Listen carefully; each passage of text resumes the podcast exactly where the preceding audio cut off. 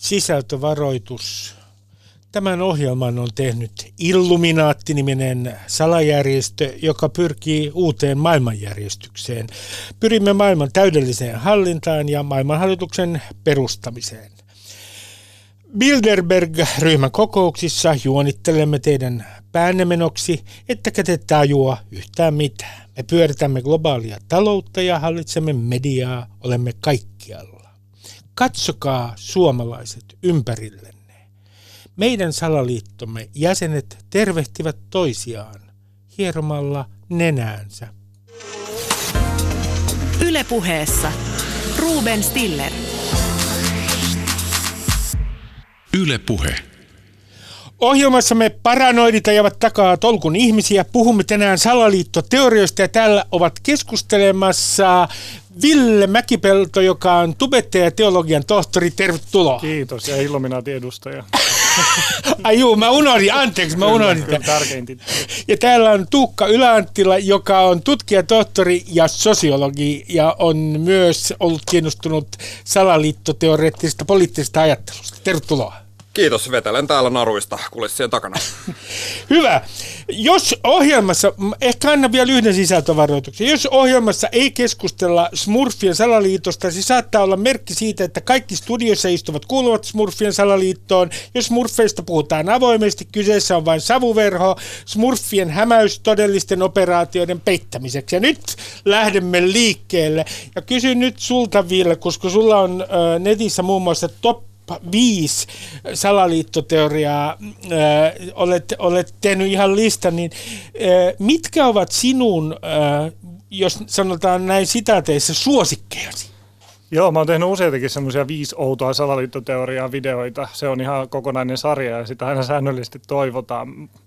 Kyllä mun täytyy sanoa, että ehkä semmoinen all-time favorite on kuitenkin nämä niin kuin New Yorkin kaksostornien iskuun, VTC-iskuihin liittyvät salaliittoteoriat. Sen takia, että se on niin kuin äärettömän tärkeä ja kiehtova historiallinen tapahtuma. Ja on tosi mielenkiintoista, että minkälaisia teorioita siihen on sitten ympärille rakennettu ja miten antaumuksella toiset niin kuin ihan tosissaan rakentaa niitä teorioita ja käy läpi evidenssiä ja on ihan niin kuin tosi paneutuneita siihen hommaan. Että se on semmoinen maailma, että siitä kun rupeaa lukemaan, niin siihen huppaa kyllä ihan täysin. Ja siellä yksi semmoinen valtavirta salaliittoteoriasta on se, eikö totta, että hallitus on lavastanut koko jutun tai järjestänyt sen, tai ainakin hallitus on tiennyt tästä iskusta aikaan. Joo, se on se peruspremissi siinä taustalla, että hallitus on joko järjestänyt sen tai antanut sen tapahtua, koska ne tavoittelee tiettyjä etuja sillä, että ne aloittaa vaikkapa sotaa Lähi-idässä, ja siihen ympärille on sitten rakentunut erilaisia teorioita, että miten se on tehty. Yleisin taitaa olla se, että sinne on räjähteitä pläntätty sinne VTC:hen ja sitten oikeasti ne on räjäytetty tuusan nuskaksi. Mä olen jopa kuullut, että 3 elokuvassa, siis yksi salaliittoteoria sanoi 3 elokuvassa, Matrixissa, Terminator 2 ja Simpsonien 90-luvun alun sarjassa, tässä Simpsonien sarjassa jo ennustettiin tämä syyskuun 11. päivä, ja muissakin on ollut aikaisemmin jo merkkejä tästä päivämäärästä. Näin pitkälle numerologiaankin nämä salaliittoteoriat saattaa mennä, mutta Tuukka, sä oot tutkinut muun muassa Hommafoorumia tai käynyt sen materiaalin läpi ja mitä V-lehteä sen materiaali, mitä salaliittoja sieltä löytyy? No MV-lehdestähän nyt toki löytyy laidasta laitaan teorioita vaikkapa syövän parantamisesta ruokasoodalla, joka on luonnollisesti tällainen tieto, jota lääketeollisuus haluaa varjella voittojensa suojelemiseksi. Hommafoorumilla luonnollisesti keskustelu keskittyy maahanmuuttoon, jonkun verran esimerkiksi ilmastonmuutokseen liittyvää tavaraa, mutta maahanmuutto on se perusjuttu. Hommalla täytyy sanoa, että moni toki suhtautuu myös tosi kriittisesti salaliittoteorioihin, koska sehän nyt on moniääninen paikka, mutta se tyypillinen ajattelu tai tyypillinen teoria maahanmuutosta sisältää sellaisen ajatuksen, että maahanmuutto on oikeastaan mahdollista tai salliva maahanmuuttopolitiikka on mahdollista vaan, koska vallanpitäjät salailee sen niin kuin todellisia kustannuksia tai esimerkiksi salailee tietoa maahanmuuttajien tekemistä rikoksista. Tämän tyyppistä tavaraa. Niin kuin tutkijat, toimittajat, me täällä, jotka istumme nyt studiossa, niin salailemme sitä totuutta siitä. Ja siinä on tällainen ajatus, että ihmiset ikään kuin jakautuu 3 ryhmään, mikä on musta salaliittoteorialla aika tyypillistä. Olemme me, jotka tiedämme, että meitä johdetaan harhaan. Sitten on ne tai he, jotka pitävät vallasta ja siitä salaisesta tiedosta kiinni ja ja johdattelevat meitä. Ja sitten kolmas ryhmä, joka on ehkä jo suurin ryhmä, on nämä niinku hyödylliset idiootit, jotka ovat helposti johdateltavissa, nämä lampaat, jotka eivät ymmärrä, että heitä johdetaan harhaan. Kyllä. Ja tämä on musta salaliittoteorialle tosi tyypillinen asetelma, ja tämä toistuu musta niinku maahanmuuttovastaisessa puheessa yllättävän usein tämä asetelma, että me ymmärrämme, mistä on kyse, suurin osa ihmisistä ei ymmärrä, ja sen takia nämä niinku pahat ihmiset, jotka ovat vallassa, tai ainakin niin kuin kyyniset, korruptoituneet ihmiset, jotka ovat vallassa, niin voivat johtaa meitä harhaan ja mahdollistavat tämän tuhoisan maahanmuuttoaallon. Tärkeintävä kysymys, onko sinä löytänyt sieltä sivulta tämän teorian, joka esimerkiksi Yhdysvalloissa niin on valkoisen ylivallan kannattajien piirissä niin kuin aika laajalle levinnyt käsittääkseni. Toisin sanoen replacement-teorian, väestön vaihtamisen teorian. Että on olemassa salaliitto, joka yrittää vaihtaa väestön maahanmuuttopolitiikalla. Kyllä. Siitähän on tavallaan sellainen niin kuin varhaisempi muoto, josta puhuttiin jo ehkä tuossa niin kuin 2000-luvun taitteessa puhuttiin tällaisesta eurabia-teesistä, että ikään kuin vallanpitäjät yrittävät islamisoida tai arabisoida Euroopan ehkä mahdollisesti niin kuin tehdäkseen valtioista ja kansoista helpompia hallita tai jostain muusta tällaisesta niin kuin itsekkäistä syistä, ja sen takia tietoisesti yrittävät ajaa sellaista politiikkaa, joka johtaa siihen, että merkittävä osa väestöstä vaihdetaan niin, että sitä on helpompi johtaa. Mä oon törmännyt tuohon ajatukseen ihan ensimmäisenä, niin toisille yllättäen, mulle ei niin yllättäen, niin kristillisissä piireissä ja nimenomaan konservatiivisissa kristillisissä piireissä, jossa toisaalta niin kuin pelätään sitä, että nyt ei enää saa niin kuin laulaa suvivirttä eikä saa järjestää kirkkoa koulussa ja kaikkea tämmöistä. Pelätään niin kuin kristillisen aseman romahtamista yhteiskunnassa, ja sitten oikeasti on semmoista niin kuin vahvaa islam-pelkoa ja valitettavasti joillekin yksilöille jopa niin kuin islam-vihaa, jos ajatellaan, että tämä on niin kuin vihollinen, jota vastaan pitää taistella, koska ne yrittää ottaa valtaan tämän meidän järjestelmää. Sitä on suomalaisissakin konservatiivikristillisissä piireissä jonkun verran. No mä, Ville, kysyn sinulta tätä ja kysyn itse asiassa Tuukalta samaa. Oletteko te törmännyt tähän kattokäsitteeseen, joka on niin kuin käsittääkseni tämmöinen salaliittoteorioiden kattokäsite? Uusi maailmanjärjestys. Kyllä, olen törmännyt siihen, ja olen törmännyt siihen jopa niin, että mua on syytetty, että olen uuden maailmanjärjestyksen edustaja. Että Ville Mäkipelto, tässä suorassa lähetyksessä, oletko uuden maailmanjärjestyksen edustaja? Mua on kielletty vastaan. Ei, se oli siis semmoinen keissi, että tuolla, siis en ole, sanotaan siis suoraan, en ole. YouTubessa on tämmöinen hyvin profiloitunut salaliittoteoreetti kuin Arto Lauri, jolla on hän vastustaa ydinvoimaa tosi vahvasti, ja hänellä on tällainen ajatus, että ydinvoimateollisuus niin kuin kytkeytyy uuteen maailmanjärjestykseen ja Illuminaattiin ja kaikkeen tämmöiseen. Ja hän sai päähänsä semmoisen ajatuksen, että mä itse asiassa olen niin kuin Supo on värvännyt mut uuden maailmanjärjestyksen edustajaksi, ja koska mulla on teologinen koulutus, niin mut on niin kuin palkattu siihen, että mä kehitän tämmöisen uuden maailman uskonnon, jonka alle sitten uusi maailmanjärjestys saa kaikki ihmiset alistettua. Hän esitti yli 10 minuutin videolla tämmöisen teorian, ja mä kauan aikaa mietin, että mitä mä tähän suhtauduin, niin mä päätin, että mä menen käymään hänen luonaan ja kuvasin siitä sitten videon, ja toi video löytyy mun kanavalta. Se oli itse asiassa lopulta sitten hyvin mielenkiintoinen ja inhimillinen kohtaaminen meidän välillä. Tuukka, kun tulee uudesta maailmanjärjestyksestä mieleen, että onko se törmännyt tähän George Soros-salaliittoon? Sehän on varsin laajalle levinnyt. Toisin sanoen se, että George Soros vetää naruista, sehän muistuttaa vanhaa antisemiittistä salaliittoteoriaa juutalaisista, jotka vetävät kaikista naruista globaalissa taloudessa. Ja mun käsittääkseni se on yllättävän laajalle levinnyt tämä ajatus Soroksesta jonkinlaisena arkkiperkeleenä. Joo, tämä Soroksen osuus muun muassa tähän väestönvaihtoon tai moneen muuhun sellaiseen ei-toivottuun ilmiöön, jonka taustalla ajatellaan olevan salaliitto, niin kyllä tulee esimerkiksi hommakeskusteluissa aina silloin tällöin esiin, myös MV-lehdessä ehkä sellaisessa niin kuin vielä niin kuin jyrkemmissä muodoissa. Ilmastonmuutokseenkin liittyy näitä, että oikeastaan nämä niin kuin tällaiset väitteet siitä, että meidän pitää muuttaa elintapaamme, niin nekin ovat osa tätä suurta juutalaisten salaliittoa, ja niin kuin Soroksella on siinäkin oma roolinsa. Soros on silleen mielenkiintoinen hahmo, että hänhän on varakas juutalainen, joka käyttää varallisuuttaan niin kuin liberaalien projektien tukemiseen. Mm. Tämähän on täysin julkista tietoa ja pitää paikkansa. Et mä oon tavallaan aina ihmetellyt sitä, että niin kuin, miksi Soros on se hahmo, josta sitten niin kuin kehitellään tällaisia niin kuin toinen toistaan mystisempiä teorioita, kun on sinänsä aivan totta, että hän on varallisuuttaan tiettyjen poliittisten tarkoitusperien, tiettyjen arvojen edistämiseen käyttävä henkilö, mutta tekee sen avoimesti. Illuminaatti liittyy tähän. Itse asiassa liittyy epäsuorasti myös tähän Soros-salaliittoon, koska Illuminaatti-salaliiton ideana on se, että esimerkiksi se, että se saattaa niin kuin olla nimenomaan tämän uuden maailmanjärjestyksen ytimessä, vetämässä naruista.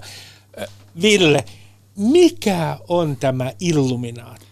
Illuminaattihan on siis ihan oikeasti historiassa ollut ja vaikuttanut salaseura, joka 1700-luvun Bayerissa Saksassa perustettiin aikanaan. Ja ajatuksena heillä oli niin kuin tavallaan olla tämmöisen niin kuin valistuksen soihdun kantajia, tämmöisen niin kuin kirkon ja valtion ylivaltaa ja monarkkista järjestystä vastaan. Ja he oikeasti perusti tämmöisen niin kuin salaseuran, johon kutsuttiin tiettyjä ihmisiä ja siellä sitten tämmöisiä hyvin edistyksellisiä ajatuksia jaettiin. Ja se salaseura kiellettiin sitten jossakin välissä ja se niin kuin historian kirjoista tutkimuksen näkökulmasta se loppui siihen. Mutta hyvin pian sen jälkeen jo 1700-luvun loppupuolella esitettiin semmoinen ajatus, että Illuminaatti itse asiassa on jatkanut maanalaisena seurana, joka on salaseura, joka pyrkii yhä suurempaan valtaan maailmassa, mikä ei välttämättä ehkä ole niin kuin linjassa senkaan, mitä he alun perin pyrkii, eli tämmöinen järjen kriittinen valon ääni. Ja sitten nykyään siis ihan niin kuin nettiaikaan asti on Illuminaattia nimenomaan syytetty siitä, että he on niin kuin aidosti edelleen olemassa oleva salaseura. No huomasin sun YouTube-palstalta, että muun muassa siis, onko ymmärtänyt oikein, joissain teorioissa tähän Illuminaatin edustajia ovat muun muassa Justin Bieber, Rihanna ja Donald Trump. Joo, siihen on liitetty monenlaisia, mutta on aika tyypillistä, että Hollywoodin hahmoja, niin kuin näyttelijöitä ja muusikoita liitetään näihin, koska nehän edustaa semmoista niin kuin oikea amerikkalaista liberaalia ajattelumaailmaa. Et se on selvää, että tämmöiset niin kuin republikaani-oikeisto-kristityt, niin mielellään liittää monia näitä suosittuja artisteja tämmöisiä. Niistähän on kehitelty todella niin kuin monenlaisia teorioita ja ajatuksia, että miten niin kuin joku Katy Perry tai Rihanna tai Miley Cyrus tai Justin Bieber, melkein kaikista on esitetty joku teoria ja ne on liitetty tähän Illuminaattiin. Miten mun pitäisi, Tuukka, suhtautua siihen, että Trump puhuu deep stateista, siis joka yrittää kaataa hänet. Siis että eikö tämä niin kuin Trump tavallaan syötä nimenomaan hyvin ovelalla tavalla käsitteen julkisuuteen, johon voi sitten kaikki projisoida mitä kummallisimpia teorioita. Että on olemassa joku valtarakenne, joka on piilossa, johon kuuluu tiedustelupalvelujen edustajia, jotka yrittää kaataa presidentin. Tämähän on ehkä esimerkki siitä, että usein näissä teorioissa on ikään kuin jonkinlainen rahtunen totuutta, ainakin sen verran, että se niinku kuulostaa uskottavalta se kokonaisuus, mutta sitten se tavallaan viedään äärimmilleen ja luodaan siihen ympärille sellainen kehikko kaikenlaisista kuvioista, joista ei välttämättä ole mitään todisteita. Jos miettii esimerkiksi sitä, että oliko se 2017 puolella vai 2018 puolella, kun New York Timesissa julkaistiin tämä nimetön kirjoitus, joka väitetysti oli Trumpin hallintoon kuuluvan korkean virkamiehen virka- tai virkahenkilön kirjoittama, jossa hän ikään kuin ilmoittaa, että hän on osa vastarintaa. Hän on yksi näistä niin sanotuista aikuisista huoneessa, jotka lupaavat kampittaa Trumpin haitallisimmat tai hulluimmat ajatukset ja impulssit. Ja hän ikään kuin ilmoittaa, että hän toimii täällä kulissien takana kyllä niin kuin varjelemassa kansakunnan todellista etua Trumpia vastaan. Ja ilmeisesti, jotta New York Times on tämän julkaissut, niin heillähän täytyy olla niin kuin tieto siitä, että hän todellakin on siinä positiossa, missä väittää olevansa. Joten niin kuin jotain perää tavallaan siinä on, varmasti on, että hallinnossa on sellaisia ihmisiä, jotka eivät ole täysin Trumpin agendan takana ja niin kuin miettivät niitä tapoja, joilla he voivat mahdollisesti varmistaa, että asiat menevät oikein. Mutta Mutta kuten sanoin, niin tämä on varmaan esimerkki sellaisesta teoriasta, jossa niinku on ehkä joku totuuden siemen, mutta se, että miten, niinku, miten syvälle tämä ulottuu, miten laaja salaliitto tämä on, miten paljon sillä salaliitolla on valtaa, koska kyllähän nyt jokaisessa hallituksessa niinku varmaan on henkilöitä, joilla on hieman eriäviä mielipiteitä siitä, että mihin sitä niinku linjaa pitäisi viedä, ja tämä on ihan normaalia, mutta se, että onko se niinku, onko se tällainen niin kuin aktiivinen, toisiaan tapaava, salaisia juonia tekevä joukko, jolla tavallaan niin kuin on valta todellisuudessa käsissään ja on niin kuin enemmän valtaa kuin sillä niin kuin virallisella vallalla, niin se on sitten sellainen asia, josta ei mun käsittääkseni kyllä minkäänlaista näyttöä. Tuossa Deep Stateissa mun mielestä on niin kuin ihan se salaliittoteorioiden ihan keskeinen elementti, mikä on se epäluottamus vallanpitäjiä kohtaan. Tämä niin epäluottamus. Ja vaikkapa sellainen, niin kuin ihan jossain psykologisessa tutkimuksessa on jopa yhdistetty sellainen luonteen piirre, että sulla on niin kuin taipumus olla epäluottavainen auktoriteetteja kohtaan, niin on huomattu, että se joissakin otoksissa on korreloinut salaliittoteoria-ajattelun kanssa. Ja se on niin kuin ihan siis ajatus siitä, että olisi deep state, syvä valtio, joka niin kuin oikeasti pitää valtaa. Niin sitten toisaalta kaikki tämmöiset niin kuin poliittiset tapahtumat, missä annetaan myös syytä sille, että on syytä ollakin vähän epäluottavainen poliitikkoja kohtaan. Kaikki tämmöiset niin kuin poliittiset draamat ja näytelmät, joissa asioita tehdään niin kuin ei läpinäkyvästi, niin kaikki ne puolestaan voisit ruokkia tätä tämmöistä epäluottamusta, ja sitten niiden päälle on hyvä rakentaa laajempiakin salaliittoteorioita. Tästä jos ottaa tästä Deep Stateista tämmöisen kovennetun version, niin sehän on niin, QAnon salaliitto. Q on siellä syvällä valtion sisällä oleva lähde, joka antaa raportteja, ja tähän QAnon salaliittoon kuuluu muun muassa se, että kun Trumpia tutkittiin vääristä yhteyksistä Venäjään, ja tämähän teki Richard Mueller tämän tutkinnan, niin tämän salaliittoa kannattavat ovat sitä mieltä, että se oli hämäys. Että itse asiassa Mueller on Trumpin puolella, ja keitä itse asiassa tutkitaan, ovat nimenomaan nämä vehkeilijät, jotka ovat tämän Deep Statein sisällä. Ja tähänhän sekaantuu myös muun muassa lasten hyväksikäyttöväitteitä. Siellä on Hillary Clinton, Obama, ja sitten taitaa olla joissain versioissa myös Soros, jotka ovat osallistuneet lasten kauppaamiseen. Mm-hmm. Ja pahimmillaan salaliittoteoria kertoo, että on ihan saatanallisia rituaalejakin. Kyllä. Tämä QAnon on hyvä tapausesimerkki siitä, miten salaliittoteoriat niin kuin nykyverkkoajassa syntyy. Eli tämähän oli ihan vaan 4chan keskustelupalstalle ilmestyi tämmöinen nimimerkki Q. Joka on uusnatsien muun muassa suosima. Kyllä, ja tämä nimimerkki Q alkoi sitten jättää tämmöisiä vähän niin kuin mystisiä loruja, joissa oli tietynlaisia, niin kutsuu ne seuraajat niitä breadcrumbiksi, eli tämmöisiä leivänmurusia, josta voi tehdä sitten tulkintoja, että miten tämä niin kuin hallituksen sisällä oleva taho paljastaa Deep Statein toimintaa. Jos, mitä se kertoo ihmisistä, että ne on ihan valmiita uskomaan, että kun 4chanille ne ilmestyy nimimerkillä Guu, joku henkilö, joka voi siis kuka tahansa ympäri maailmaa, joka sanoo mitä tahansa, niin toiset on niin kuin ihan valmiita uskomaan siihen, että kyllä tämä on niin kuin luotettava taho. Ja sitten toisaalta ei luoteta siihen läpinäkyvään poliittiseen järjestelmään, jotka kertoo suoraan, mitä ne on mieltä taustansa perustanut ja niin edelleen, mutta mieluummin uskotaan tähän niin Guu-lähteeseen, joka ilmestyy netin keskustelupalstalle.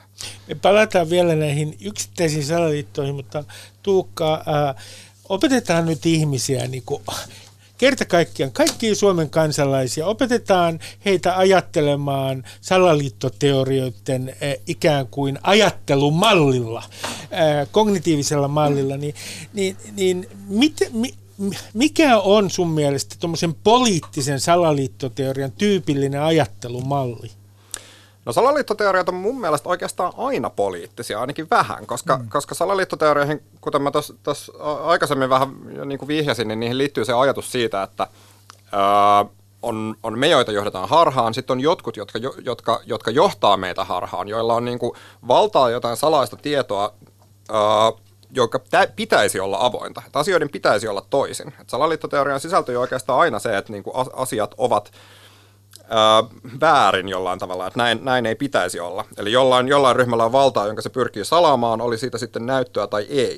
Ja ne on tavallaan tällaisia niinku ehkä selityksiä monimutkaisesta maailmasta, että kaikki ei olekaan vain kaaosta, että ikään kuin sellaiset virheet ja epäoikeudenmukaisuudet, joita maailmassa nähdään, niin on selitettävissä sillä, että on joku tällainen toimija, joka tarkoituksellisesti ja tietoisesti tekee näin. Että ei olekaan vain sattumaa, että asiat ovat tällaisella tavalla, mitä me ei toivota. Että siihen sisältyy aina se niin kuin lupaus paremmasta, että voisi olla toisinkin, jos me paljastetaan tämä salaliitto, jos me urheat ja tarkkanäköiset, jotka ovat ehkä syöneet punaisen pillerin. Valitut, tai jotka tiedämme salaisen tiedon. Kyllä. Jos me voimme paljastaa tämän salaliiton, niin silloin oikeudenmukaisuus toteutuu. Että sehän on hyvin, niin kuin, hyvin poliittinen tarina. Ja se tavallaan sitten, jos menee siihen niin kuin, kognitiivisen puolen, niin kuin ajattelee sitä niin kuin tiedon kannalta ja tiedon omaksumisen kannalta, niin mikä sen mekanismi on. Niin valitettavasti näille teorioille, vaikka niillä tavallaan olisi tällaisia niin kuin kauniita, hyveellisiä poliittisia motiiveja, niin tyypillinen ajatusmalli siinä tiedon omaksumisessa on ikään kuin se, että etsitään todisteita siitä, että se oma näkemys on totta, eli se salaliitto on olemassa. Ja keskitytään etsimään niitä.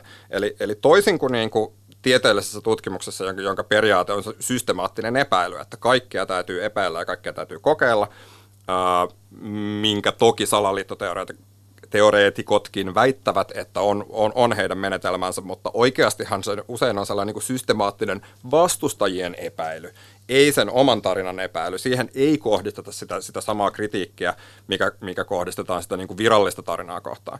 Ja mille tahansahan löytää todisteita, jos ikään kuin lähtee siitä, että on tällainen tarina maailmasta, etsin todisteita, voisiko se olla totta, ja etsii pelkästään niitä, niin kyllä niitä sitten löytää. Ja tässä tulee se, niin kuin, se harha. Tuossa oli tosi tärkeitä pointteja, mitä Tuukka esitti, ja mulla tulee ihan déjà vu, kun mä oon ollut Ruben Stillerin kanssa täällä aikaisemmin puhumassa kognitiivisista harhoista. Joo. Ja tässä näkyy ainakin niin kuin kaksi ihan merkittävää, jotka tietää laajasti tutkimusta, että ihmisen mielessä on tämmöisiä, voisiko ne sanoa ajatusvirheeksi. Toinen on just tämä vahvistusharha. Että meillä on jo se tietty joku ennakkoajatus ja teoria, ja sitten me kaikki evidenssi, mikä tukee sitä meidän teoriaa, me otetaan vastaan, ja kaikki muu me vaan niin kuin jätetään huomioimatta tai ei edes lueta sitä. Ja toinen on toi, että ihmiset on kauhean huonoja sietämään satunnaisuutta, kaaosta, selittämättömyyttä ja sitä, että on vaikea myöntää sitä, että todellisuudessa on oikeasti vaan niin kuin ilmiöitä, jotka vaan tapahtuu satunnaisesti. Ja tämmöisessä niin kuin satunnaisuudessa ihmiset haluaa nähdä kaavoja, periaatteita, punaista lankaa, ja sitten ihmisen mieli ihan niin kuin automaattisesti tulkitsee patterneja, niin kuin tendenssejä, tiettyjä kaavoja satunnaisiin asioihin. Tämä näkyy ihan vaan siinä, kun joku käy pelaamassa jotain kolikkopeliautomaattia ja se on voittanut 3 kertaa peräkkäin, niin sille tulee semmoinen fiilis, että ei vitsi, mulla on niin tämmöinen voittoputki menossa, vaikka oikeasti joka ikinen peli niistä on ollut satunnainen.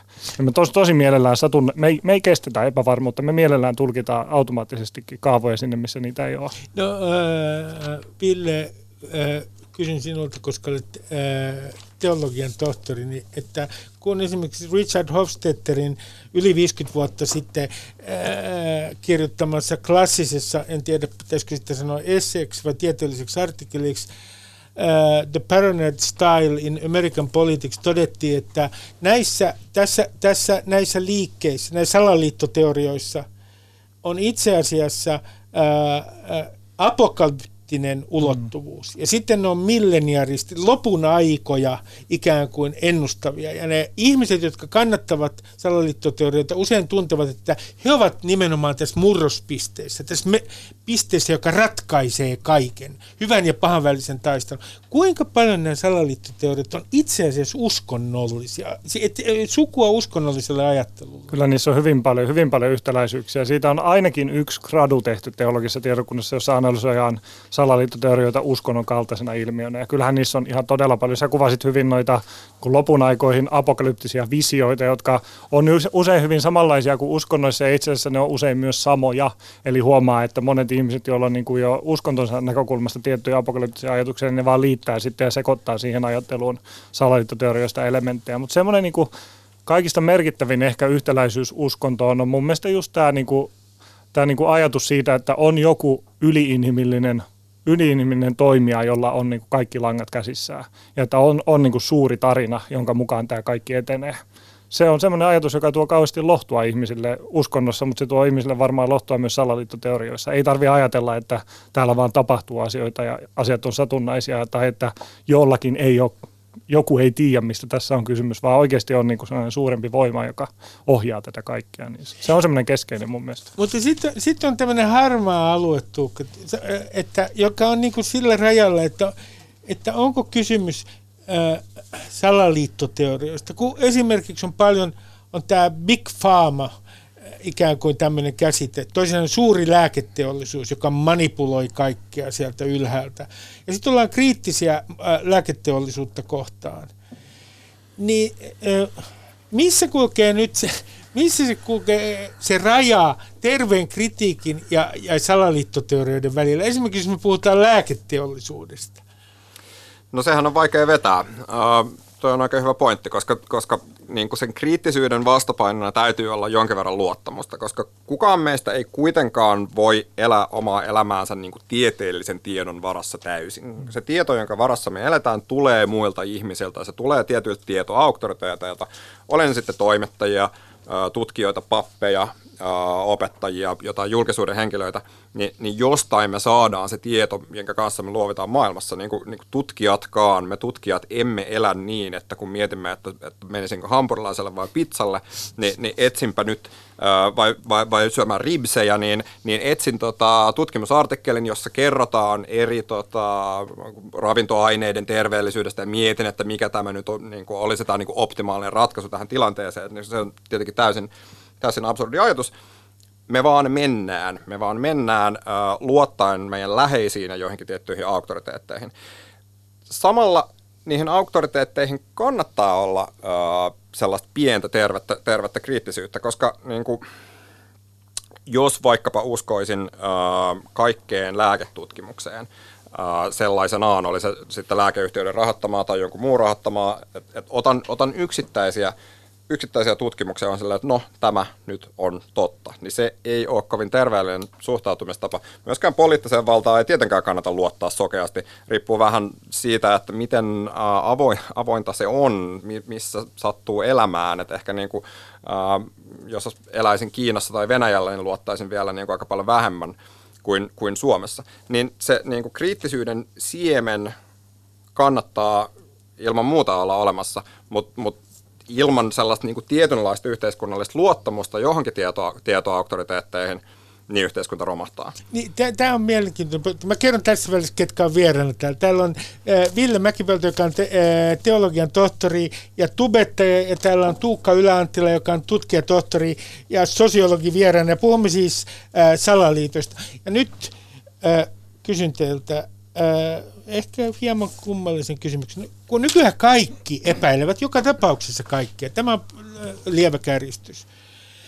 Toisin sanoen, punavihreä salaliitto mediassa, oikeistovoimat jylläävät ja valtaavat sosiaalisen median, siis äärioikeistoja ja niin edelleen. Kaikki epäilee kaikkien motiiveita, uutiset asetetaan kyseenalaiseksi.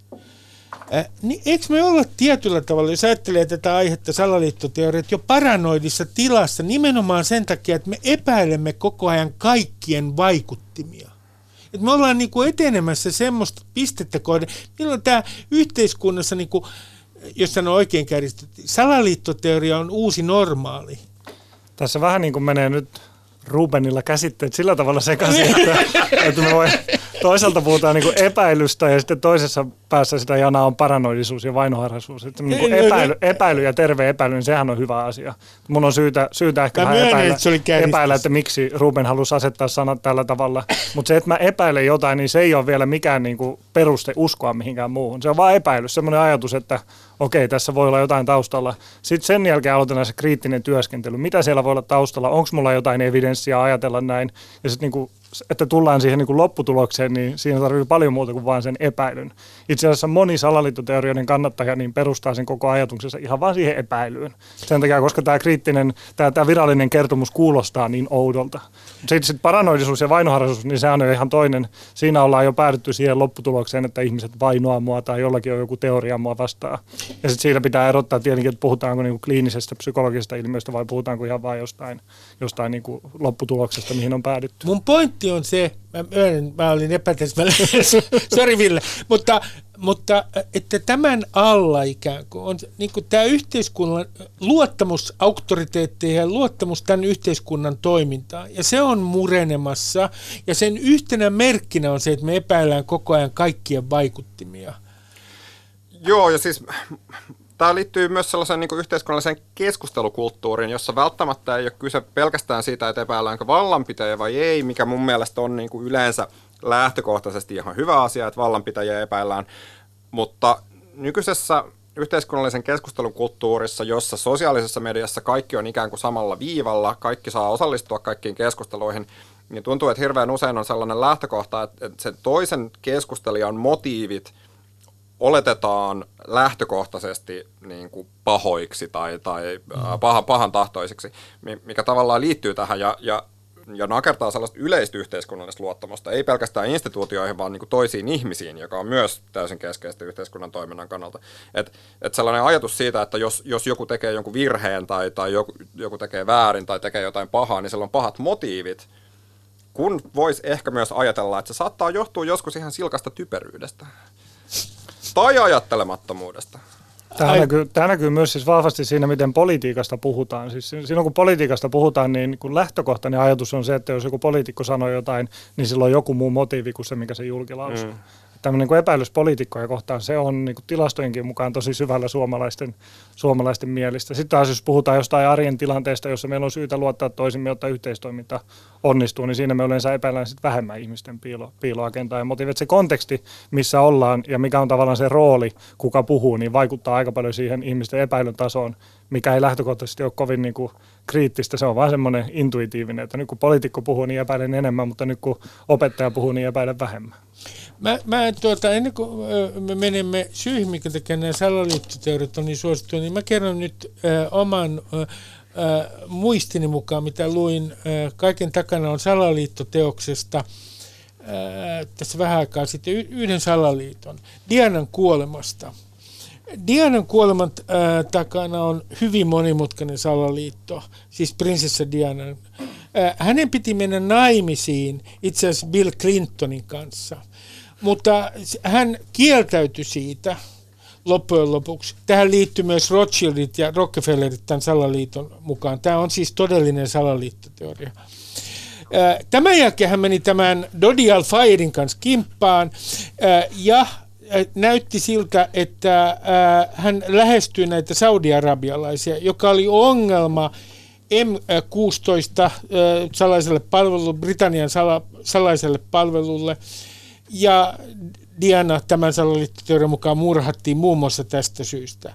Tähän liittyy vielä tähän Dianaan se, että Dianan kuolemaan se, että hänellä oli pyrkimys yhdessä uuden maailmanjärjestyksen organisaation kanssa saattaa itse asiassa oma poikansa Harry myös Yhdysvaltojen johtoon. Kun kuuntelee tällaista, näin kökköä salaliittoteoria, niin tulee tietenkin niin kuin mieleen se, että kuinka kukaan voi oikein uskoa näihin. Mutta kysymyshän on myös näiden salaliittoteorioiden sosiaalisesta tilauksesta. Mitä te sanotte, kun sanotaan, että tämä aika on niin hyvä pohja itse asiassa salaliittoteorioille, että meidän ajassa on jotain sellaista, mistä nämä niin kuin nousee, nämä teoriat, niin mitä nämä syyt on? Miksi salaliittoteoriat ovat niin suosittuja? Kertoo ajastamme.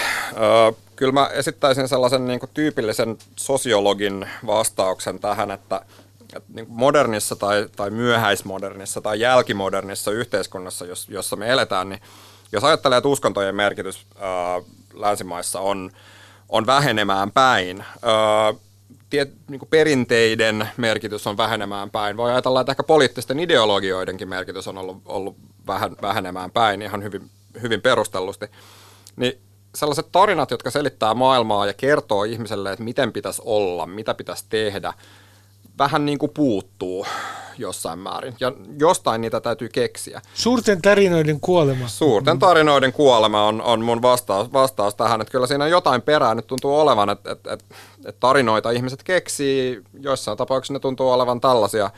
Tämän tyyppisiä tarinoita, jossa on joku hyvin vahva toimijuus tai toimija tai toimijat, jotka selittävät, että miksi asioita tapahtuu, jotka siis päättävät, miksi asioita tapahtuu ja näin. Joo, yksi, joka tähän varmaan myös liittyy, toi on tosi tärkeä pointti, ja tietenkään ei ole mitään yhtä syytä, näitä syitä on varmasti monia, mutta yksi on semmoinen, niin kuin, mitä on huomannut, kun on seurannut salaliittoteoreetikkoja, niin semmoinen niin kuin erityisyyden kokeminen, semmoinen henkilökohtaisen erityisyyden kokeminen aika vahvasti siinä, että me halutaan kuulua siihen joukkoon, jolla on se tieto vastoin näitä kaikkia muita, jotka niin kuin kulkee vaan sumussa. Ja tämähän ei ole mikään uusi ilmiö, että niin kuin että halutaan olla joku Platonin luolavertaus, niin siinäkin on jo se, että halutaan niin kuin paeta sieltä luolasta ja saada se ideamaailman täydellinen tieto. Niin totta kai, ja se näkyy myös uskonnoissa, se, että meillä on se totuus noita muita vasten. Niin se, kyllähän se tuo semmoista aika erityisyyttä sulle, jos sä oot päässyt kiinni jostain semmoisesta, mistä niin kuin suurin osa valtavirrasta ei tajua mitään ja sulla on totuus löytynyt.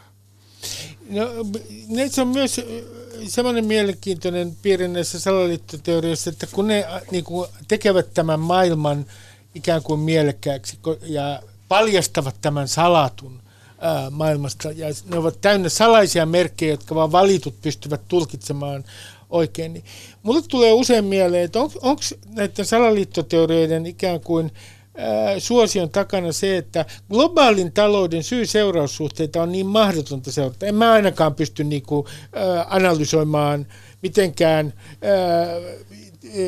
mikä vaikuttaa mihin. Niin näissä salaliittoteorioissa vallalla on selkeä piste, ja toiseksi ne myös henkilöivät ikään kuin nämä vallankäyttäjät, jotka vetävät narusta.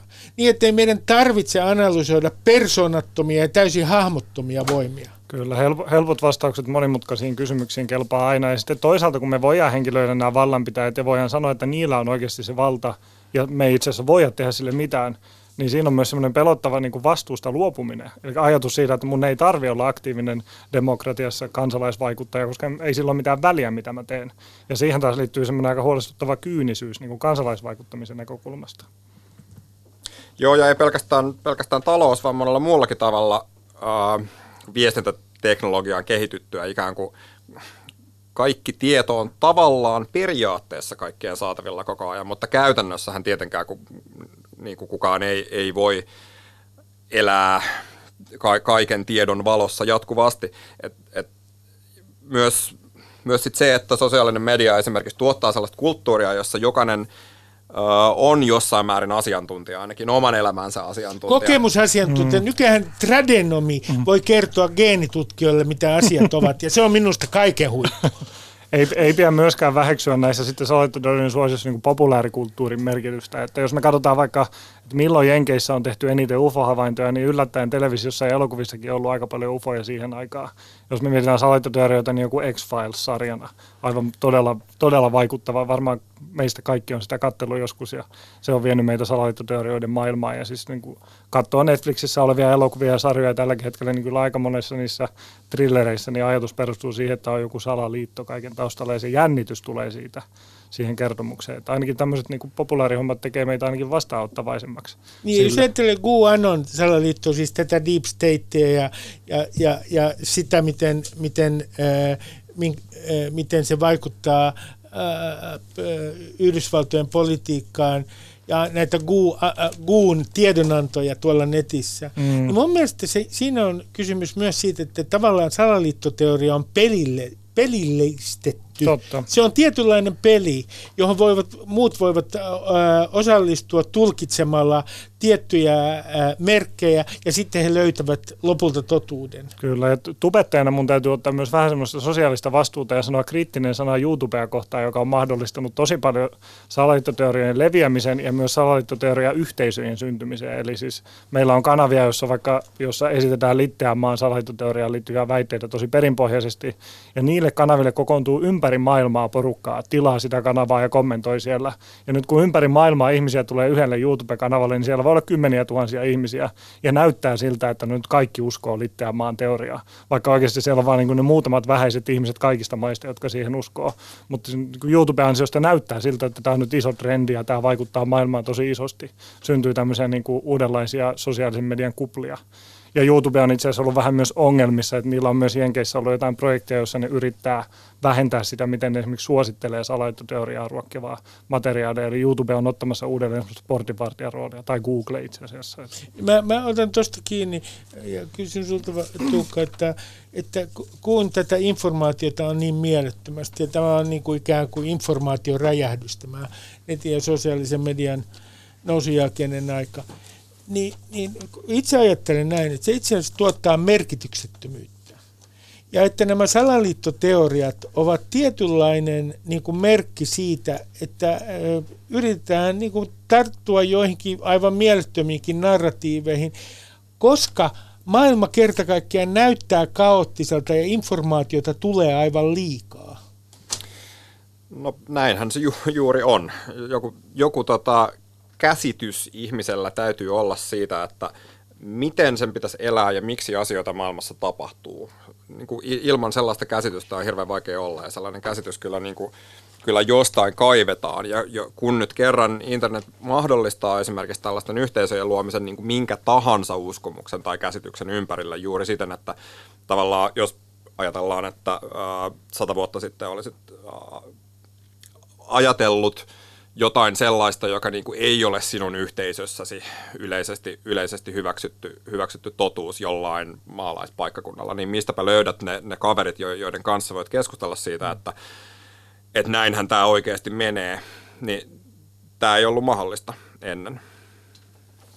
Miten sä ajattelet, Ville, tästä, että itse asiassa, koska tämä liittyy vähän myös siihen minun ennusteeseen, jota kukaan ei tietenkään usko, että uskonnot vielä nousevat ja vauhdilla, että tämä aika tuottaa merkityksettömyyttä, johon salaliittoteoria ja kenties uskonnollinen ajattelu tulevat olemaan niin kuin vastauksia. Niin, semmoinen perusajatushan ainakin niin kuin meille on teologisissa opetettu, että sosiologiassa joskus ajateltiin niin, että uskonnot häviää maailmasta kokonaan, mutta nykyaika on näyttänyt se, että uskonnot sinänsä ja uskonnollisuus ja henkisyys ei ole mihinkään hävinnyt, mutta tämmöinen niin kuin perinteiset institutionaaliset uskonnot ja kirkot ja tällaiset, niin ne on ongelmissa. Ja niin kuin instituutiot, monesti muutkin poliittiset instituutiot ja tämmöiset. Mutta kyllähän ihmiset on edelleen valtavan kiinnostuneita kaikesta henkisestä, mysteerisestä, uskonnollisesta. Ja se on vaan enemmän ehkä semmoista niin kuin yksilölähtöisempää, että ihmisellä on aito vapaus muodostaa semmoinen maailmankatsomuksellinen kokonaisuus, kuin mikä hän näkee parhaakseen. Ja siihen voi poimia synkretistisesti ajatuksia sieltä sun täältä. Ja voi syntyä tosi mielenkiintoisia maailmankatsomuksia yksilöille. Kunnen salaliittoteorioissa niin on usein tämmöinen apokalyptinen ja milleniaristinen, siis lopunaikoja ennustava ja lopunaikojen taistelua ennustava ikään kuin elementti. Eletäänkö me, Ville, nyt jotenkin apokalyptista aikaa, ilmastonmuutos ja niin edelleen, että näillä on niinku, tämä aika on niin apokalyptista. No jos ihan rehellisesti mietitään niitä tekstejä, mitä mä oon työkseni tutkinut, jotka on yli 2000 vuoden takaa, Kuoleenmeren kääröjä esimerkiksi, niin niissä on ihan valtavia apokalyptisia visioita maalailu siitä, miten nyt ollaan niin kuin maailman murroksen ajassa ja hetken kuluttua kaikki kosmiset voimat murtautuu läpi. Siis tämmöistä apokalyptista ajattelua on ainakin reilu 2000 vuoden ajan ollut tosi vahvasti varhaisessa juutalaisessa kristillisessä kirjallisuudesta, ja siitä sitten sen vaikutushistoria on ollut tosi pitkä meidän länsimäisessä kulttuurissa. Eli vähäske sanoisin, että ei eletä mitenkään erityisen apokalyptista aikaa, mutta varmaan tietenkin aina kun on poliittista epävakautta ja kysymyksiä ja polarisaatiota, niin sitten niihin on helppo syöttää sitä semmoista apokalyptista visiota myös. No miten se, Tuukka, jos se törmää tällaiseen tyyppiin, jolla on poliittisia salaliittoteorioita, niin miten heidän kanssaan nyt voi oikeastaan mitenkään neuvotella? Koska jos vastustaa heitä, niin he sanoo, että juu, tuo on Stiller kuule merkki siitä, että sä nimenomaan kuulut siihen salaliittoon. Tai minulla on väärä tietoisuus. Jos olen samaa mieltä heidän kanssaan, niin on kaksi vaihtoehtoa. Joko olen vastustajan agentti, joka yrittää hämätä, tai sitten itse asiassa olen nähnyt ikään kuin valon. Siinä vaihtoehdot dialogille. Toi oli kyllä hyvä, että sä käytit sanaa, miten voi neuvotella ja käydä dialogia, etkä esimerkiksi miten heidän kanssaan voi väitellä, koska mun vastaus tähän on ehkä se, että jos lähtökohta on se, että aion väitellä heidän kanssaan ja niin kuin käännyttää heidät puolelleni faktoilla, niin se todennäköisesti onnistuu aika huonosti, koska jos ikään kuin ihmisen uskomuksia vastaan, joita hän pitää totena, käydään faktoilla, sanotaan, että no tutkimusnäyttö sanoo näin, tämä nyt on totta, niin aika harvoin se käännyttää oikein niin kuin kenenkään päätä, koska silloinhan ihminen menee puolustuskannalle ja alkaa nimenomaan etsiä niitä omia todisteita sen oman kannan puolustamiseksi, mitä kaikkea todistusaineistoa mulla on tämän puolesta, ja se niin kuin refleksi ikään kuin on olla ottamatta vastaan sitä niin kuin sen vihamielisen hyökkääjän, joka yrittää kyseenalaistaa mun uskomukset ja mun identiteetin, niin olla ottamatta vastaan sitä tietoa, jolloin täytyisi jotenkin lähteä siitä, että joku yhteinen ymmärrys, jotkut jaetut arvot tai joku ymmärrys sen toisen ihmisen todellisuudesta täytyisi olla se lähtökohta. Mä mietin itse sellaista asiaa esimerkiksi, että ihmiset, jotka uskoo johonkin vaihtoehtohoitoihin, nehän on usein niin kuin aika traumaattisessa elämäntilanteessa. Ne saattaa olla vaikeasti sairaita tai joku niiden läheinen on vaikeasti sairas. Se on hirveän ymmärrettävää, että sellaisessa tilanteessa etsii jotain sellaista ratkaisua jostain muualta kuin lääkäreiltä. Jos joku sanoo, että tällainen toive voisi olla olemassa, niin miksi ihmeessä sä kuuntelisit sitä, niin kuin, sitä lääkäriä tai sitä ihmistä, joka sanoo, että no ei, mitään toivoa ei ole olemassa, vaikka se olisi totta, jos näin on. Niin kyllä niin kuin tavallaan tuollaisessa tilanteessa esimerkiksi voisi yrittää ymmärtää sen toisen ihmisen asemaa, että miksi mahdollisesti hänellä on sellainen kokemus, että sen pitää löytyä jostain muualta. Esimerkiksi varmaan voi jakaa sellaisen käsityksen siitä, että lääkärit ei aina kuuntele potilaitaan ihan parhaalla mahdollisella tavalla tai niin kuin saa heitä tuntemaan, että heidän huoliaan kuunnellaan. Jos ikään kuin vaikka tällaisessa tilanteessa sanoisi, että no, että ymmärrän, että on hirveän vaikea tilanne ja jos sua ei ole niin kuin kuunneltu sellaisella tavalla kuin pitäisi, siitä voi löytää niin kuin edes jotain siementä siihen, että joku niin kuin yhteinen keskustelupohja voisi löytyä verrattuna siihen, että no, faktat sanoo, että sä oot väärässä, eihän siitä ei tule oikein mitään. Musta Tuukka sanoi tuossa niinku ihan kaiken oleellisen. Musta se on niinku hyvä lähtökohta ymmärtää, että ihmisillä on aina joku syy, miksi ne uskoo. Niinku ne uskoo ja ihmisen maailmankatsomus on aina hänen omasta näkökulmastaan. Niinku, se on looginen ja se on usein ehä kokonaisuus. Et ei lähdetä liikkeelle siitä, että halutaan käännyttää toinen ihminen, vaan lähdetään liikkeelle siitä, että istutaan alas toisen ihmisen kanssa ja yritetään ymmärtää, miksi hän ajattelee niin kuin hän ajattelee. Ja siitä sitten seuraa, mitä seuraa. Dialogiin kun mennään, niin ei pidä asettaa sille etukäteen jotain tavoitetta, että pitää päätyä johonkin tiettyyn lopputulokseen. Ja pitää olla myös valmis siihen, että jos itse lähtee dialogiin ihmisten kanssa, niin voi itsekin vähän muuttua ja oppia jotain uutta. Otetaan vielä tähän väliin, koska näitä on aika korneja näitä salaliittoteorioita. Otetaan tähän väliin tämä henkilö, joka on tällä hetkellä, hänellä on oikeusjuttu Yhdysvalloissa, ja hän on suuri nimi Yhdysvalloissa, Alex Jones. Joo. Hän on muun muassa väittänyt, ja nämä oikeusjutut nyt käsittelee tätä asiaa, että vuonna 2012 tapahtunut Sandy Hookin peruskoulun joukkomurha, jossa kuoli paljon lapsia. Sitä ei ole tapahtunut. Itse asiassa sitä on väitetty, että se on niin kuin hallituksen lavastus, jotta aselakeja voidaan muuttaa. Ja hän on nyt oikeudessa, siellä on uhrien omaiset muun muassa nostanut oikeusjuttua häntä vastaan. Minkälainen hahmo tämä Alex Jones on? Joo, Alex Jones on semmoinen, joka on nimenomaan ehkä verkon takia tullut tosi suosituksi. Hän on onnistunut luomaan jopa niin kuin suuren bisneksen tästä salaliittoteorioiden levittämisestä. Hän pitää verkossa tämmöistä omaa radio-ohjelmaansa, jossa hän niin kuin hyvin, hyvin paatoksellisesti aina kertoo erilaisia teorioita. Ja jos joskus haluatte kokeilla lähteä tietynlaiselle matkalle, niin pistäkää auki yksi Alex Jonesin Infowars-ohjelma. Se on niin kuin alusta loppuun ihan täyttä tykitystä ja siellä tulee niin kuin teorioita joka suuntaan. Hyvin tämmöinen mielenkiintoinen hahmo. Ja tuossa Sandy Hookista, niin sehän ei ole ainut tämmöinen, tätä kutsutaan tämmöistä false flag teorioiksi. Mitä on false flag? Ajatus niissä on se, että itse asiassa niin kuin hallitukset itse lavastaa omalla maaperällään kaikenlaisia iskuja sen takia, että ne tavoittaa sillä jotain tiettyjä. Niin kuin esimerkiksi VTCtä on pidetty false flagina, että hallitus itse junaili sen, jotta he saa hyvän syyn hyökätä jonnekin Lähi-Itään. Eli itse asiassa melkein kaikkia Amerikan historiassa tapahtuneita kouluammuntoja on syytetty tämmöiseksi false flag-operaatioiksi. Ja se, näihin kuuluu muun muassa se, että kun amerikkalaiset astuivat kuuhun, niin se oli lavastus sekin. Kyllä. Näihin teorioihin. Ja yhtenä todistena siinä on pidetty sitä, että lippu liehui ja kuullahan ei ole ilmakehää, kunnes on selitetty, että itse asiassa tämä lipputanko siellä kuussa niin tärähti ja sen takia, että näytti siltä, että lippu liehui. Samoin on ihmetelty, minkä takia yhdessä kivessä siellä lukee C. Se oli luultavasti hius, joka oli osunut kuvaan, kun sitä oli kehitetty, mutta eihän tämä tietenkään vetoa kehenkään salaliittoteorioiden keksiä. Yksi asia, mikä on tässä kiinnostavaa, että mitkä salaliitot ovat totta. Eli Tuukka, voiko kertoa minulle esimerkin salaliitosta, joka on totta? Aika paha. Varmaan historiallisesti voisi tarkastella jotain tällaisia poliittisia salamurhia esimerkiksi. Tai tästä false flag-teoriasta, kun tuli mieleen, että eikö sotahistoriassa kuitenkin ole sellaisia tapahtumia, joissa ikään kuin jo hyökkäyksen oikeuttamiseksi on lavastettu vihollisen hyökkäys ennen sitä.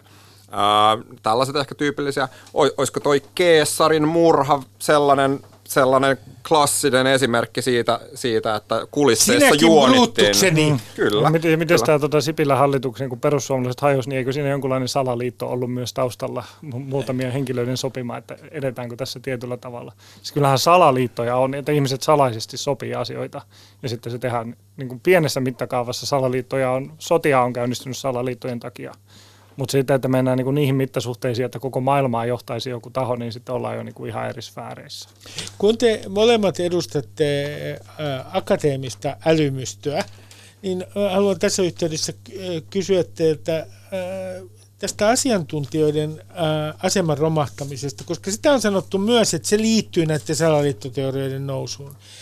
Se, että asiantuntijoihin ei enää luoteta. Onko tämä siis aivan todellinen ilmiö teidän mielestänne, että asiantuntijoihin ei luoteta ja että sitten kaiken maailman huuhaa kukoistaa? Mun käsittääkseni esimerkiksi, jos katsoo tiedebarometria, niin Suomessa luottamus niin kuin tutkijoihin, tieteelliseen tietoon, tällaisiin asiantuntijoihin ei ole niin kuin laskenut. Ei. Se on edelleen niin kuin aika vahvalla mallilla. Että tässä on kyse vähän tällaisesta niin kuin houkuttelevasta narratiivista, että okei, että nyt niin kuin kansa on kyllästynyt siihen, mitä asiantuntijat sanovat, niin sekin on niin kuin poliittisesti käytettävä lause, että sä voit ikään kuin sanoa näin ja lietsoa tällaista mielialaa, ja sit voi olla poliittisesti hyötyä niin kuin populistipoliitikoille, joiden sanoma perustuu siihen, että sä oot kansan puolella jotain eliittiä vastaan. Mutta se todellisuus siitä, että onko niin kuin asiantuntijakriittisyys, niin kuin sellaisia tiettyjä kulttuurisia ilmiöitä, niin kuin esimerkiksi se, että nettikeskusteluissa kun tavallisten ihmisten asiantuntijuus on nostettu kokemusasiantuntijuus. Se on sana, jota vihaan. Minä vihaan jokaista suomalaista kokemusasiantuntijaa. Henkilökohtaisesti. Kyllä. Niin tällaisia niin kuin tietynlaisia ilmiöitä on, mutta se että se niin kuin kokonaistasolla vaikuttaisi siihen, että niin kuin luottamus asiantuntijuuteen jotenkin romahtaa, niin se on mun mielestä liioittelua. Joo, suomalaiset luottaa opettajiin, suomalaiset luottaa lääkäreihin, suomalaiset luottaa kyllä asiantuntijoihin ja kääntyy heidän puoleensa. Poliisiin luotetaan hyvin paljon. Ja just niin kuin toi tiedebarometri oli tärkeä, ihan vähän aikaa sitten tuli uusi tiedebarometri, jossa kävi ilmi, että kyllä suomalaiset luottaa tieteeseen ja tutkimukseen myös. Ehkä sitten tosiaan tämä niin kuin tällainen julkaisualustojen moninaistuminen, some ja kaikki, niin vaikuttaa sen, että myös se epäluottamus nousee esille ihan eri tavalla kuin koskaan aikaisemmin. Eli tavallaan se tilastollisesti pieni joukko saa paljon enemmän näkyvyyttä sen takia, koska he voi julkaista näkemyksensä paljon avoimemmin. Oletteko muuten törmänneet ilmastonmuutoskeskustelussa näihin salaliittoteorioihin? Koska olen lukenut tietyistä salaliitoista, joissa ideana on se, että tiedemiehet vääristelevät tuloksiaan ja yrittävät miellyttää poliitikkoja ja niin edelleen. Näitähän tietenkin levittää ne, joiden mielestä ihminen ei ole aiheuttanut toiminnallaan ilmastonmuutosta. Kyllähän siis ilmastonmuutoksen kieltäminen on salaliittoteoriaa. Mun mielestä, piste. Ja siellä, ketkä näissä salaliittoteorioissa ovat niitä pahiksia? Onko tässäkin Soros? Tutkijoiden enemmistö on huijattu jollain tavalla niin kuin perustelemaan tällaisia asioita, ja siellä on joku toimija taustalla, joka on onnistunut jollain tavalla lahjomaan meistä tutkijoista suurimman osan. Joo, ja siis punavihreät poliitikot salaliitossa vaativat meitä luopumaan meidän bemareista ja dieselsaabeista ja kaikista muistakin autoistamme ja vaativat meitä puputtamaan soijapihviä sen sijaan, että saataisiin jatkaa jauhelihan syömistä ja niin edelleen. Kyllähän siinä niin kuin on sellainen ajatus sellaisista pahoista toimijoista, jotka vääristelee oman agendansa ajamiseksi tieteellistä tietoa. No, tämä aivan keskeinen, siis valtavirran salaliittoteoria Suomessahan on se, että on tämä punavihreä media, jossa ne yrittävät väärentää tietoja ja ne eivät, ne pikkuperkeleet, ne liberaalit, jotka siellä juovat cappuccinoa Helsingin Punavuoressa. Ne eivät kerta kaikkiaan, ne tekevät kaikkensa, jotta totuus maahanmuutosta ei paljastuisi. Niin, mitä te sanotte tästä niin kuin perusväitteestä, että media on liberaalia ja sillä on liberaali niin sanottu bias, se on liberaaleihin kallellaan. Ja sen takia on tämmöinen niin kuin todellisuuden vääristymä. Mä mainitsin aikaisemmin niitä kognitiivisia harhoja, niin tutkimuksessa on löydetty myös semmoinen, mä en tiedä mikä on hyvä suomennus sille, mutta hostile media effect, eli vihamielinen media-efekti, mikä tarkoittaa sitä, että jos ihmisellä on tosi vahva käsitys jostain asiasta, niin hän tulkitsee usein niin, että media on hänen näkemystensä vastaan, koska silloin usein ne asiat korostuu, missä sitä hänen näkemystään vastaan solitaan niin mediassa, ja syntyy tämmöinen virheellinen yleistys siitä, että media niin kuin yleisestikin ottaen on tätä mun näkemystä vastaan. Ihminen ei tee semmoista objektiivista tarkastelua mediasta, että laittaa Exceliin, että milloin oli vastaan puolesta neutraali ja sitten siitä päättelee, että no media on tätä ja tätä. Et se on vähän semmoista niin kuin liian nopeata yleistämistä. Ja tämäkin on ehkä esimerkki siitä, jossa tavallaan niin kuin teoriassa saattaa olla joku pieni totuuden siemen, mutta se viedään niin kuin äärimmilleen. Et kyllähän siis niin kuin mediassa on töissä koulutettuja ihmisiä ja koulutetut ihmiset yleensä on keskimäärin hieman liberaalimpia kuin vähemmän koulutetut ihmiset. Ja tämä johtaa siihen, siis mulla ei ole Suomesta mitään tutkimustietoa, mutta pitäisin todennäköisenä, että niin kuin hieman suurempi osuus kuin keskiverto niin toimittajista, vaikkapa äänestää vihreitä vasemmista puolueita, mutta varmaan myös kokoomusta jonkun verran. Mutta niinku se, että jos me voidaan havata tällainen joku niinku väestötason tällainen pienehkö ero, niin se on eri asia kuin se, että punavihreä salaliitto päättää kaiken, mistä media kirjoittaa. Ja totta kai onhan meillä niinku oikeistolaisia toimittajia vaikka kuinka paljon. Niinku media on kuitenkin moniääninen ja vapaa, että se näkemys, että sitä jotenkin hallitaan punavihreällä ideologialla, niin on sitten taas niin kuin aivan täysin toinen.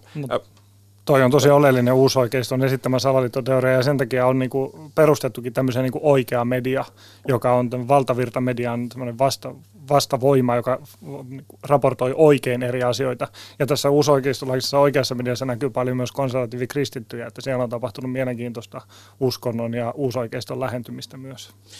Miten te sanotte, tähän ohjelman loppuun, mutta täytyy kysyä täältä yhdestä niin kuin tavallaan salaliittoteoriolle sukuolevasta ajatuksesta. Sen nimi on pronoia.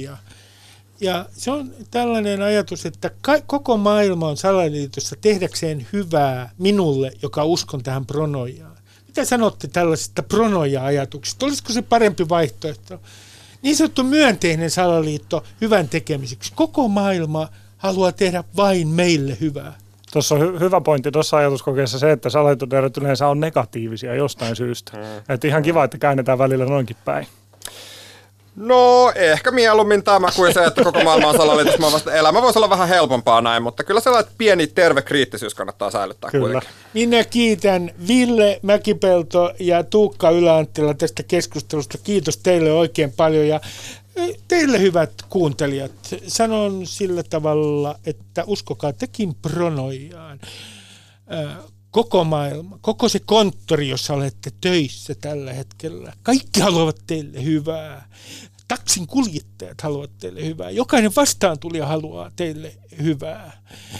Tässä on se vaara, että huomenna te vaaditte minulta rahat takaisin, mutta unohdetaan se. Moi moi. Yle Puheessa Ruben Stiller. Yle Puhe.